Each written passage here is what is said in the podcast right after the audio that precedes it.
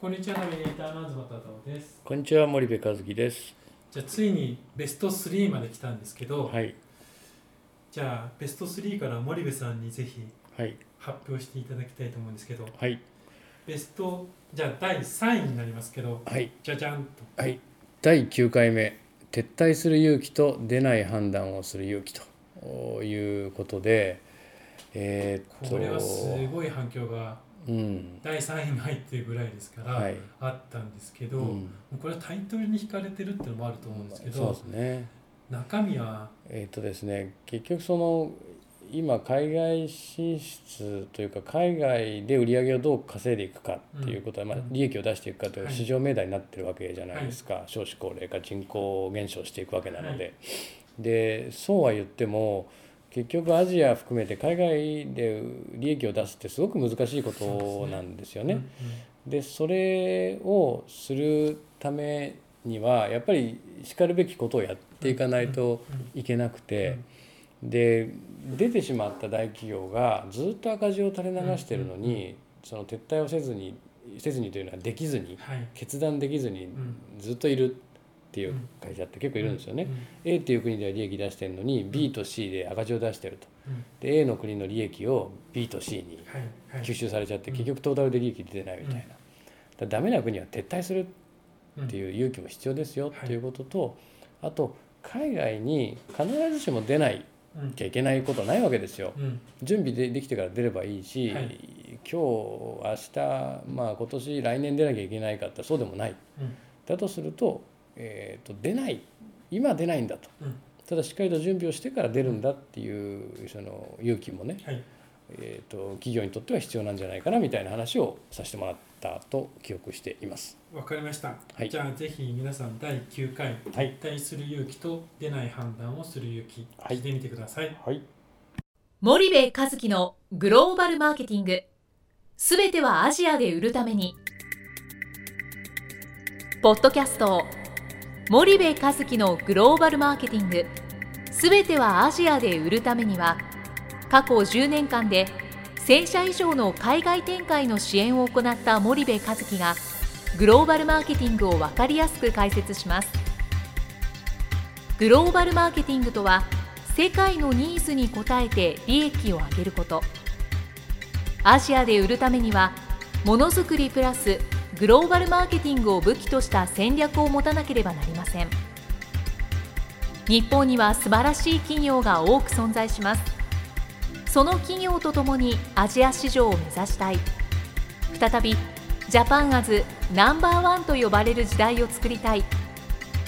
森部和樹はそんな思いを持ちながらこの番組を皆様にお届けいたします。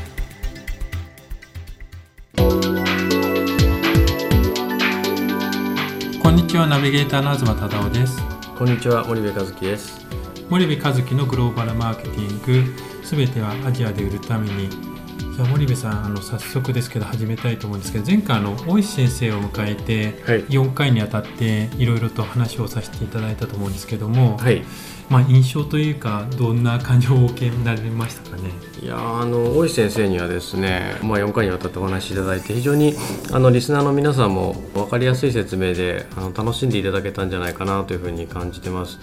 であの後ですねちょうど大石先生をあのお招きしてスパイダーの、えーグローバルマーケティングセミナーというのを毎月今やってますけどもそちらの方でもですね200名ぐらい応募あったんですかね。はい、それで、まあ、最終的に100名の定員だったのであの100名の企業のあの皆様にですねえーお越しいただいてあの大変具体的な事例をもとにしたお話をしていただいて非常にあの良かったんじゃないかなというふうに思います。せっかくなので、まあ、来てない方も大勢いらっしゃると思うので、え簡単にあの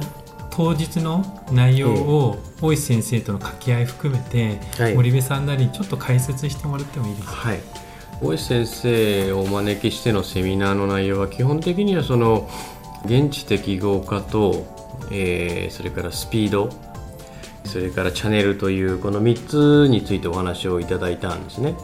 で現地適合化がうまくいっている企業の例を中心にですね、まあ、スピードに関してもチャンネルに関してもそうなんですがいかにそのそれぞれの項目が重要であって、えーいかにそれぞれの項目をうまくいってる企業が、まあ、アジアで成功してるかというようなお話をいただきましたね。で大石先生の基調講演もそうだったんですけど、ええ。その後のお二人の掛け合いが結構面白いっていうようなえ感想メールもいただいたりしてるんですけえど、はいはいその辺はどうでした森部さん？そうですねあの大石先生ともよくお話しするんですけどその学者先生という立場でのその研究の発表とですね私が実際にその支援家として支援してきた企業の観点とっていうのは、まあ、目指しているところは同じなんですけど観点が非常に違うということで来られた皆さんも非常に楽しんでいただけたんじゃないかなというふうに思います。あのある参加者の方から直接お聞きしたんですけど、はい。まあ、いつも学者さんとかはい。教授の話を聞くと、はい。寝ちゃうんだけど、今回はもう真面目に、うん。もう前のめりで聞いてたよっていうようなお話をいただいたんですけど。そうですね。大石先生は教授、まあ、学者の先生ではあるものの非常にやっぱり現場に出られてる先生なんでね話してくださる事例が非常にあの面白いですよね。これからもね定期的に大石先生にはポッドキャストの出演もそうなんですけどもセミナーの方にもお招きをしてあの皆さんのグローバル展開のお役に立てればというふうに思っておりますので。楽しみですね。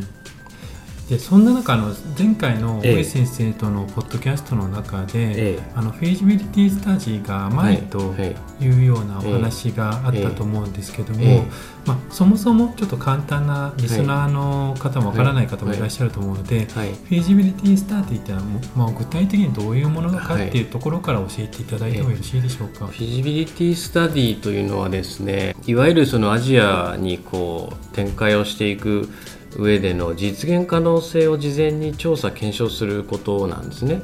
実行可能性調査とかまあ、採算性調査とかっていうふうに呼ばれるんですけど略して FS というふうに呼ぶんですよね。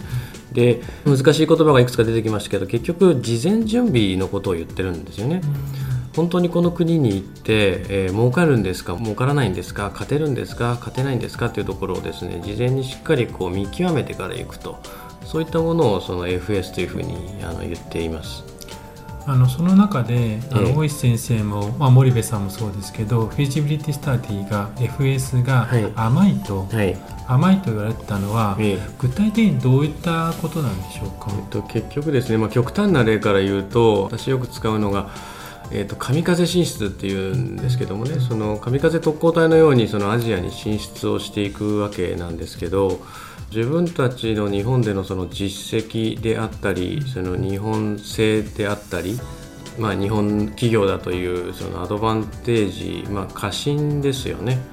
でそれをやっぱり信じすぎてしまって事前の調査全くしないとアジアの人たちは欲しいはずだと我々日本の企業が作ったものが欲しいはずだと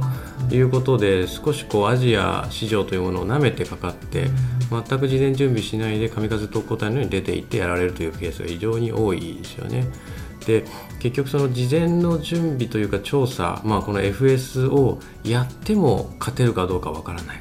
えやるところでようやくスタートラインに立てて本当にそこから勝つとか売り上げを上げるっていうのはもう半分苦労残ってるわけですよね、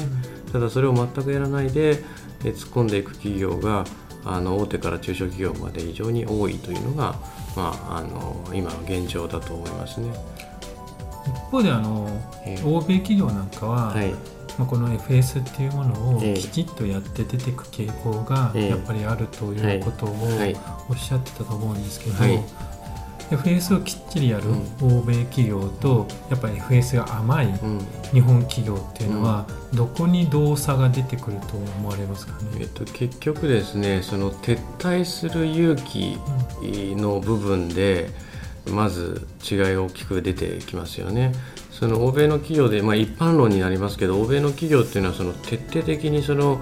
えー市場を調べてそこに対して投資金額決めて投資するわけですよね。その事業なんですけど基本的には投資なんですよね ROI いわゆるリターンオブインベストメントの計算が非常に緻密なので海外で事業をやるということは投資なのでこれぐらいの投資をしてこれぐらいの時間軸でこれぐらいのリターンを得るということがもう明確に決まっていてでそれができるかできないかの実現可能性を、え FS を事前にしっかりとしてその上で投資をするとで当然それをやってもですねうまくいかないこともあるのでそうなった時にこのラインまでいったら撤退するっていうのが完全に決まっているっていうのがいわゆる欧米の企業さんなんですよね。で一方で日本の企業はその最初の FS が不十分なので出て苦労をして苦労しながら学んでいって本来ならばもう投資を止めないといけない時期なのになかなかこう撤退というジャッジメントができずにだらだら赤字が垂れ流れるという企業は非常に多いと思いますね。もうずるずると言ってしまうみたいな感じですかね。ね。今撤退する勇気という言葉が出てきたんですけど、えーえー、じゃあ撤退する勇気があるのが、はい、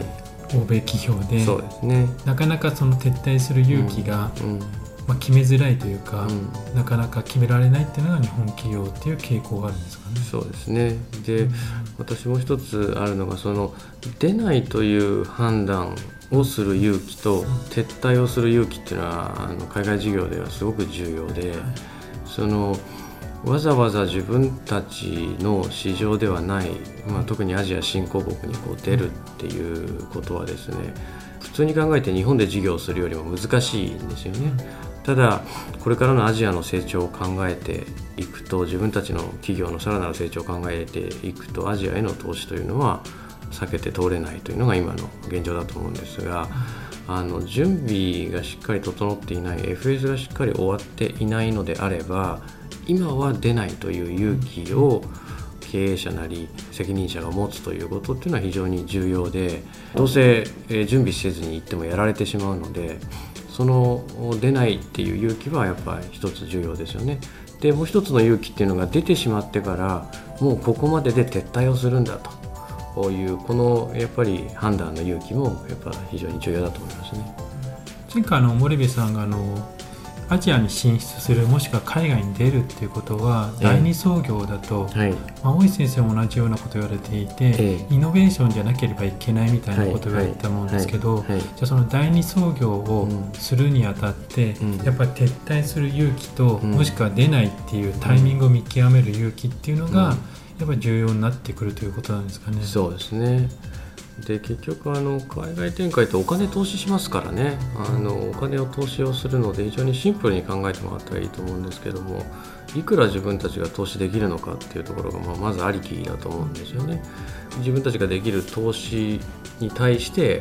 その戦略のスピード軸を描いていくわけなんですけどもそこのやっぱりあの事前の準備もう始まっちゃったら止まらないですよね。投資はどんどんどんどん出ていくので始まる前にいかに固めるか。でこれ固めたってうまくいかないわけですよね。その創業も一緒ですよね。事業計画を作って起業したと。起業したんだけど事業計画通りに行く事業なんて、まあ、万に一つですよね。ほとんどやっぱり想定外なことが起きると。それに対してあのいろんな施策を打って頭をひねって血が出るような思いして成功の方程式を見つけてそこで PDCA を回していくってことをやるわけなので。本当にあの事前の準備 FS は重要だと思いますね。なるほど。そうするとあの日本企業がその辺を軽視する傾向がある、はい、もしくは甘いって言われるところには、どういった原因があると思いますかね？一つはですね言葉が悪いかもしれないですけどアジア市場を、まあ、その軽く見てると舐めているというのが一つですよね。あと舐めてるっていうのは、うん、日本と同じようにすれば、うん、アジアでも、まあ、売れるもしくは儲かると思う気持ちが強いってことですね、そうですね。まあ言ったらアジア市場というのは日本市場よりも格が下であると、うん、そのアジアの市場で我々の商品が売れないわけがないと。僕たちは欧米でも成功してきたんだという思いがやっぱりあのどっかにありますよね。でもう一つがまあまあ言ったらこれ同じことなんですけど怠慢なんでしょうね。そのおごりともあの呼べると思うんですけどもね。でそういうことがやっぱりあの FS をおろそかにするっていうことになってるんじゃないかなと思いますけどね。なるほど。じゃあこの、まあ、今アジア市場を舐めている。で、うん、もう一つは怠慢ということなんですけども、うん、森さんが見てきた中で、え。まあ、いろんな企業があると思うんですけども、はい FS が甘い企業っていうのはどういうことが、まあ、社内で起きてるというか、まあ、なんでそうなっちゃうのかなっていうような具体的ななんか事例を挙げていただいて、話をしていただいてもよろしいでしょうか、ね、なかなか固有名詞を出すことは守秘義務の関係もあっていろいろあるんですけどあの私のクライアントでない範囲でちょっと差し当たりないところでちょっとお話をすると。例えばですねまずその日経新聞なんか見てますとね、うん、何々株式会社アジアへ展開とかっていうそのアジアに出ていくっていうニュースはまあドンドンドンとこう出ていくわけなんですけど一面で出てくる、ね、そうですね。で一方で撤退というニュースっていうのはほとんど載らない、うん、で載っても小さいスペースにちょろっと載ってるぐらい。で上場企業のですね IR の資料をこう見ていくとですね1年2年3年ぐらい前に出た企業が結構さらっと撤退のリリース出してるんですよね。で当然そのネガティブ PR なのであのあんまりそれがこうあの広まらないような PR のコントロールはあのしてると思うんですけどもね。そういったところをこう見ていくといろんなことが見えていくんですけどそうですね。例えば私がまあいくつか見てきたところでいうとその某大手の家電量販店さん、うん、あの多分皆さんの記憶にも新しいと思うんですけど中国に出ましたとで、えー、出て1年強ぐらいですかね。で結局撤退をしてったっていうあんなニュース出て1年で撤退ですよ。箱を作って。で日本からまあいろんなあの企業さんも引き連れて行って1年で撤退ってこれフィジビリティスタディ本当にやったんですかって言いざるを得ないそんな状況で結局 FS やらないと待ってるのは何かと撤退なんですよね。撤退と損失なわけで。であのそういう企業さんはあの非常に多いですし今のは大手の小売店でございますが例えばインターネット系のですね EC の会社さんこれも何十億も投資をしてる、中国で。で当然その中国の、えーと、消費力みたいなところを見ていく。でもう一つは e コマースの成長率を見ていくと中国の消費力が非常に高いし e コマースの成長率も非常に高いんですよね。でこの2つから判断すると、えー、この国で EC をやるっていうことは当然儲かるんじゃないかという仮説が立つと。ただ実際その会社は何十億という会社を合弁して作って出ていったんですが3年4年で撤退してきたと。でそれもですねさらに FS を深く見ていくと中国のその EC 市場っていうのはファンドレイジングの繰り返しなんですよね。いかにファンドからお金を調達してベンチャー企業がですねその会員数であったり売上のトップラインを上げていって利益はもう二の次ですと。でバリエーションをどんどんどんどん上げていくんですよね。ですからあの300億400億中には1000億以上のファンドレイジングやってるような企業ってたくさんいるんですよね。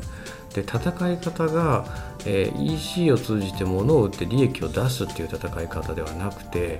会員をたくさん集めてもしくは売上のトップラインを作って、えー、ファンドからお金を調達して、えー、ファンドレイジングすることによって時価総額を上げてそれで、えー、アメリカのナスダックに上場させてえー、そこでキャピタルゲインをするっていうそういう戦い方してるわけですよね。もしくは創業者が、えー、会社の価値を高めて途中でバイアウトしてエグジットしちゃうわけですよね。でそこで利益を得るなんていうことをやっている世界に日本からの資本金数十億で勝てるかつったら勝てないですよね、うん、桁が1つ2つ違う戦いをしてるわけなので必ずしも市場性から見るんではなくて競合がどういう戦い方をしているのか。観点をねいろんなところに持たないといけないんですよね、うん、そういう会社さんもあるし。なるほど。そうすると FS が甘いと撤退に追い込まれてしまうと、えー、で当然投資をしているので、えー、撤退費用っていうのは、はいまあ、見えないコストってのはだいぶあるじゃないですか、そうすると投資コストプラスアルファでかかって、中国なんかでいうと、撤退するのに何年もかかったりすると思うんですけど、そういうところを見ると、非常に見えないコストも含めていろいろかかってるということですよね。そうですね。あの私の知ってるあの会社さんはですね撤退を決めたんですけどその中国なんですけどね、村から工場をですね撤退させないということで、はい、あの警官やらガードマンやらが自分たちの工場の周り囲んではい、で結局外に出してもらえないような状態になってるわけですよね。まあこれ7年ぐらい前の話なんですけどもね、はい、結局その地元にしてみたら投資をしてもらってることで地元が潤ってるのでその会社を撤退してほしくないわけですよね。雇用も失うしいろんなものを失うのででそこに対してその強硬な姿勢をこう取られてくるってそんな時代があの中国のカナンの方でもあった時期がありましてね。結局撤退するのに機械を置いてけとかですねお金を置いてけとかですね。まあ言ったらあの通常のその法律で決まっていること以上のことをやっぱしていかないといけないしであの韓国人中国人のあのリスナーの方がいらっしゃったらちょっと申し訳ないんですけどあのいろんなその台湾とか韓国とか中国の会社を見てると彼ら、まあ、中小企業の例ですけどもね彼らはね撤退は夜逃げなんですよね。で基本的に撤退するところにお金なんてきっちり払って生産はしませんと一方で日本の中小企業は自分の首が締まってるのにきっちりお金払って生産してくるっていうねそのお上品な撤退方法をするわけですよねでこれどちらがいいか悪いかっていう議論ではなくて結局日本の企業さんっていうのはそういうきっちりとした撤退をするのでもう本当に撤退するにもお金がかかるっていうであれば事前にしっかり準備をしていくっていうところに投資をすることってそんな無駄じゃないんじゃないかなっていうふうなあの思いはありますけどもね。そうするとますます事前準備の重要性っていうのが明確になってきたと思うんですけど、はい、じゃあ具体的にあの事前準備をどうやったらいいかっていうのはちょっと次回につなげるにして、うん。ええ、事前準備の重要性っていうのをもう一度森部さんの方から教えていただいてよろしいですか、はい。はいあのアジア展開をしていく上ではですね特にそのアジアで物を売るっていうあの事業をこれからしていくっていう企業さんはこの FS ということをやっぱり徹底的にやると実現可能性採算性これを徹底的にやっぱり調査をしてで儲からないんだったら出ないという勇気を持つと。いうことはやっぱり重要ですよね。で出てしまって様子がおかしくなってきた時にやっぱもう一つ必要なのが撤退する勇気。この2つの勇気を持たないとアジア事業はやるべきじゃないというふうに私は思いますわかりました。今日はじゃあもうそろそろ時間なので今回ありがとうございました。はいありがとうございました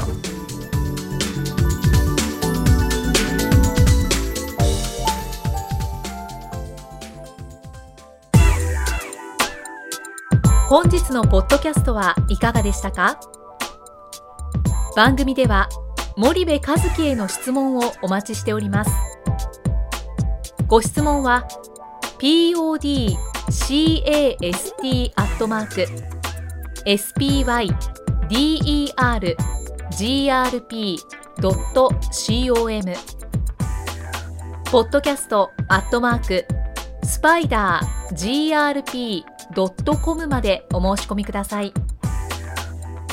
たくさんのご質問をお待ちしておりますそれではまた次回お目にかかりましょう